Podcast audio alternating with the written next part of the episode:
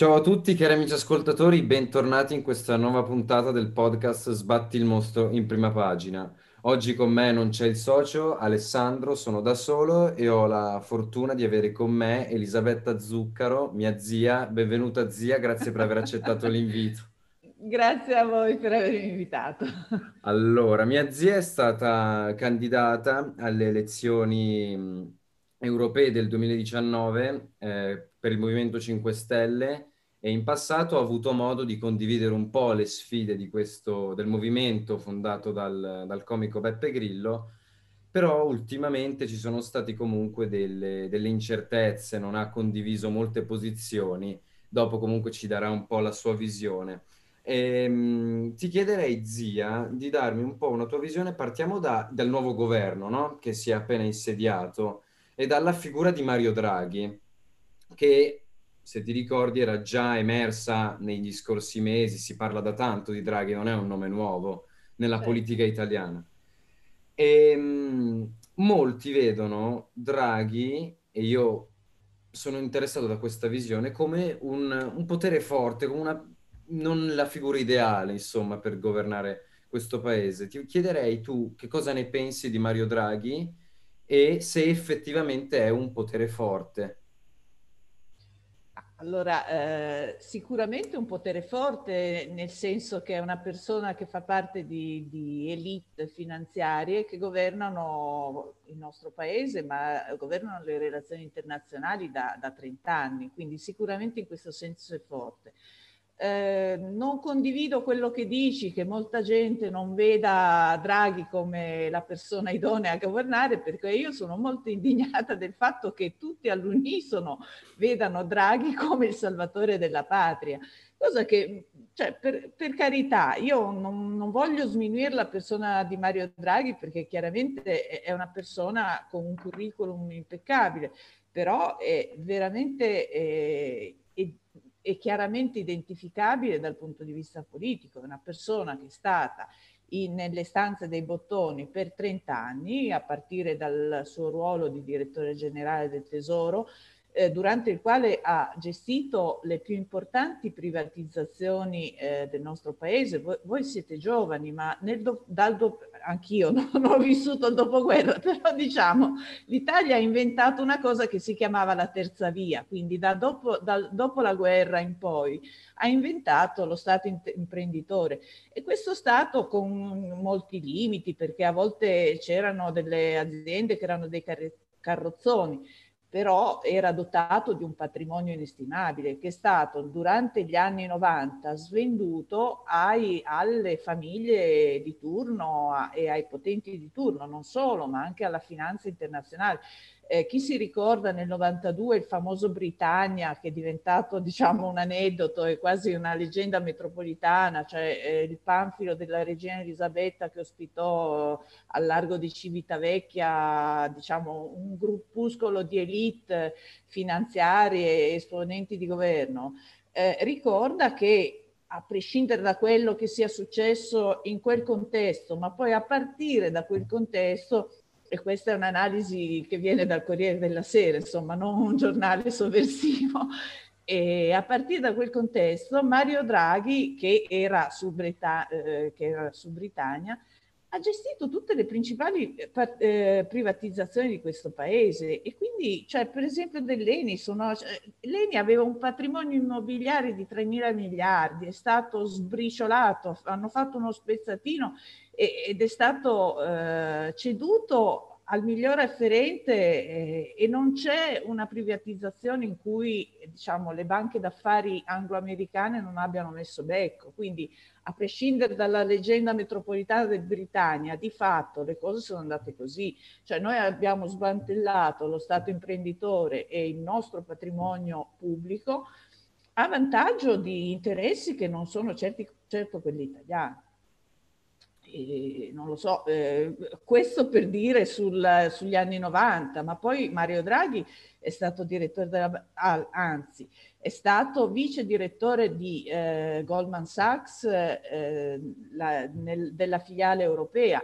E in questo io ci vedo un enorme conflitto di interessi, perché lui è passato da, da direttore generale de, di un'istituzione del, del, tesoro, diciamo, di un ministero, a eh, vice direttore di, di, una, di, di, una, di una controparte e poi è tornato, questo è il, meccanismo che in America è più chiaro, eh, c'è più consapevolezza di questi conflitti di interesse, il meccanismo delle revolving doors cosiddetto, cioè tu parti, eh, stai da una parte, poi vai dall'altra e poi torni di qua. È chiaro che tu eh, gestisci dei dossier delicati e sei in conflitto di interesse quando vai a gestirli per conto della controparte, che è un privato.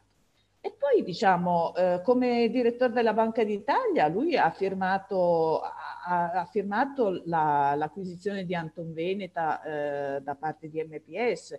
È stato l'inizio di un tracollo di MPS che nonostante la ricapitalizzazione del 2017 ad opera di Padoan, ancora in sofferenza e sarà uno dei primi dossier che dovrà affrontare a questo punto. Quindi quello che voglio dire, Mario Draghi eh, con tutto il rispetto, è una persona, è un liberista, è uno che ha attuato ah, il, il, famoso whatever it takes. Eh, whatever it takes ha salvato l'euro, non ha salvato l'Italia, quindi non è un salvatore dell'Italia, è un salvatore dell'euro e l'euro è un meccanismo che a detta di, di di premi Nobel dell'economia, ormai in economia è abbastanza assodato che l'unione monetaria dell'euro non è un'unione efficace dal punto di vista degli interessi dei, dei, dei, degli associati. È un'unione che ha un significato di tipo politico, quindi questo ce lo chiede l'Europa.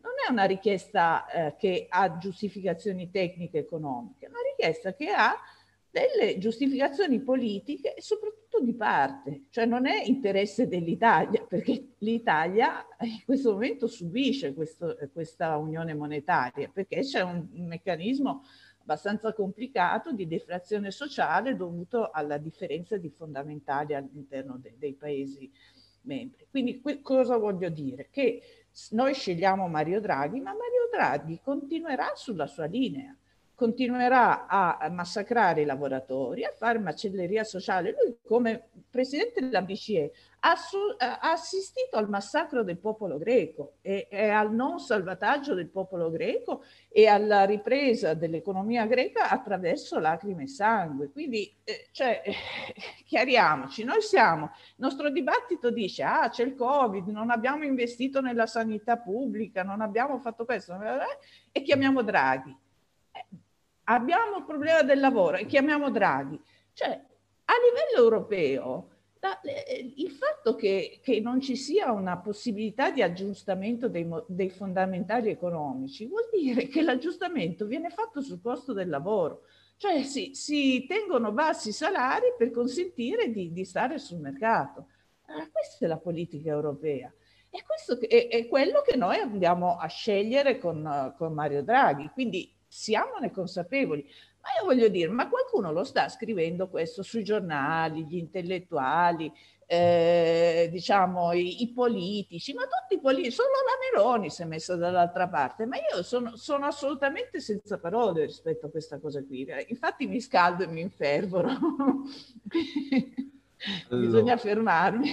Sì, no, infatti, um, e un attimo, oltre a Draghi, ormai sono usciti anche i, i nomi dei ministri. Cosa ne pensi dei, del Toto Ministri che è uscito nella giornata, era l'altro ieri? Cosa ne pensi? Ah, io cosa vuoi? Ah, lui si è messo intorno ai Draghi Boys cosiddetti, perché chiaramente i tecnici sono di sua emanazione e sono delle persone tecniche ma di fiducia, nel senso sono in linea con lui, quindi tecnici è una cosa che, che è una fregatura dire eh, tecnico, perché il tecnico comunque quando decide in un governo è un politico, cioè fa delle scelte politiche che possono essere espansive, restrittive, possono essere a favore dei, dei ricchi, a, a, favore dei poveri, cioè e, e questo è, non, non, è tecnica l'economia, cioè ehm, comunque presuppone una scelta politica. Io posso eh, agire correttamente, però non è detto che vada nella direzione che mi chiede la popolazione. Questo non è un governo eletto dal popolo.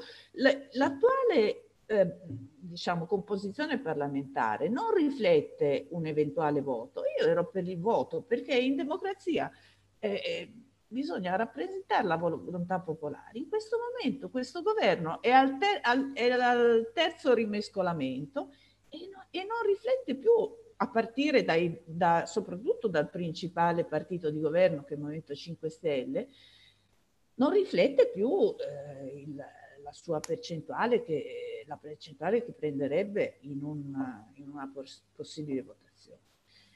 Quindi a un certo punto eh, l'emergenza, la paura eh, va nella direzione di ridurre la, la, democrazia e quando sottrai i diritti ai cittadini, l'unico modo per, per farglielo accettare è proprio eh, diciamo, ri, rivangare e sollevare queste questioni di, di paura, di guerra, stato di guerra, eh, emergenza, eccetera. Però eh, io credo che i giovani come voi dovrebbero ehm, come si dice in inglese, stand up for your rights, cioè pretendere i propri diritti e difendere i valori fondamentali della Costituzione. Io ho sentito in una conferenza stampa di Zingaretti dire, come se fosse una cosa bella, andiamo nella direzione di maggiore cessione di sovranità. Sovranità non è sovranismo, sovranità è una cosa legittima, cioè nel momento in cui tu devi difendere i valori della Costituzione, non te li difenderà l'Europa, te li devi difendere, difendere entro i confini nazionali, con le tue istituzioni che presidiano i valori fondamentali della Costituzione. Cosa vuol dire dobbiamo cedere più sovranità? A che pro? Sì, facciamo l'Europa, siamo tutti d'accordo, però non, non l'unione monetaria, cioè eh, l'Europa è, è, un complesso di unione culturale, unione sociale. Unione... Allora, quando arriveremo a quel punto lì potremmo anche avere una moneta unica, ma dobbiamo garantire che questa moneta unica consenta agli stati che restano indietro di, di avere una redistribuzione fiscale, cosa che adesso no, no, non viene attuata. E il governo Draghi succede il eh, governo di, con, di- secondo governo di Giuseppe Conte, che è Sì. caduto pochi giorni fa. Eh, potresti dare magari un tuo giudizio sul governo, secondo governo de- di Giuseppe Conte? Io non, credo che non abbia fatto male. Devo dire che non sono una fan di Conte perché nonostante io fossi del Movimento 5 Stelle non ho mai sentito Conte come un membro del Movimento 5 Stelle, peraltro anche lui non si è mai dichiarato, non ha mai detto di essere iscritto al Movimento 5 Stelle. Conte fa parte di, di un'evoluzione, io chiamo involuzione del Movimento 5 Stelle perché eh, diciamo, è un leader molto, molto neutro, che non si sbilancia, sì, molto europeista, è sempre stato, sì, diciamo, integrato nel sistema eh, di, di, di, promozione de, dell'Unione Europea, dell'Eurozona, diciamo. Eh, non credo che abbia fatto male, la situazione era molto difficile, ma il problema no, il problema è che non, questi politici non sono quello di cui ha bisogno l'Italia. Per questo io ho molta fiducia nelle nuove generazioni, perché c'è bisogno come il pane di un nuovo di un nuovo schieramento progressista che ponga le basi per la ricostruzione di questo paese. Non sarà Draghi a farlo, non sarà Draghi perché non è nelle sue corde, non l'ha fatto negli ultimi trent'anni. Lui ha fatto politiche liberiste che hanno distrutto il lavoro, hanno distrutto il welfare ci hanno portato in questo stato, quindi io non mi aspetto che lui di punto in bianco ci, ci porti fuori da quello, o ci porta fuori nel, nella sua situazione, cioè, cioè nel, secondo le, il suo modo di vedere le cose, cioè come paese asservito a logiche più ampie, la logica atlantica, la logica europea come cuscinetto tra l'America e, e l'Europa e l'Asia, eccetera logiche geopolitiche che prescindono dagli interessi nazionali. Quindi io ho grande fiducia nel, nella necessità e anche, diciamo, è un po' nell'ordine delle cose che quando ci, ci sono questi inciuci di governo, cioè questi, è un golpe mascherato questo. Eh, dopo tre volte che non ce l'hanno fatta, hanno fatto un governo di destra, un governo di sinistra, un governo vogliamoci tutti bene. Eh, eh, allora eh, bisogna che spunti qualcuno che abbia un programma serio. Programma serio vuol dire fare delle cose elementari, non è che ci vuole un genio. Bisogna fare le infrastrutture perché sono fonde- fondamentali per lo sviluppo di un paese. Ripristinare l'industria, abbiamo smantellato l'industria, bisogna darle eh, di nuovo energia, bisogna rilanciarla. Bisogna fare un piano di bonifica ambientale e di protezione eh, dissesto idrogeologico, insomma mettere in sicurezza il paese e eh, riconvertire l'economia a un'economia più verde, più ambientalista. Questo è, è, è, il minimo sindacale dal mio punto di vista con il mantenimento del welfare, perché il welfare è quello che tiene insieme il paese e, e riduce le divisioni sociali, quindi la conflittualità, e eh, garantire un, un livello di vita eh, buono per tutti, cioè quindi politiche redistributive che non lasciano indietro gli ultimi. Ma questo non è che ci vuole un genio, è soltanto volontà politica, quindi ci vuole qualcuno, non la sinistra attuale, perché la sinistra attuale ha detto bravo Draghi. Io da chi dice bravo, cioè viva il liberismo, io non, non mi posso fidare, non è una politica di sinistra. Cioè, i riferimenti ci sono, hanno studiato una vita, hanno de- dei grandi maestri alle spalle, però hanno tradito completamente, anche perché la sinistra attuale è stata, diciamo, in- stavo dicendo inquinata, non vorrei dire una parola così forte, comunque è, è stata... Eh, diciamo, integrata dal pensiero democristiano, insomma, dai cattolici, eccetera. Niente di, da, da, che diciamo, nella loro tradizione erano più conservatori. Anche se devo dire che nel primo dopoguerra la componente cattolica eh, della politica ha avuto de, delle buone istanze e ha dato dei buoni risultati in alcuni casi. Quindi non è che con, critichi di per sé la, la componente cattolica, semplicemente eh, vorrei che si svegliassero e capissero che queste politiche sono contro i lavoratori e contro la classe media. Stiamo distruggendo delle risorse, della ricchezza del paese, stiamo drenando il risparmio dalle famiglie e, e no, non, uh, non consentiamo alla gente di riprendersi.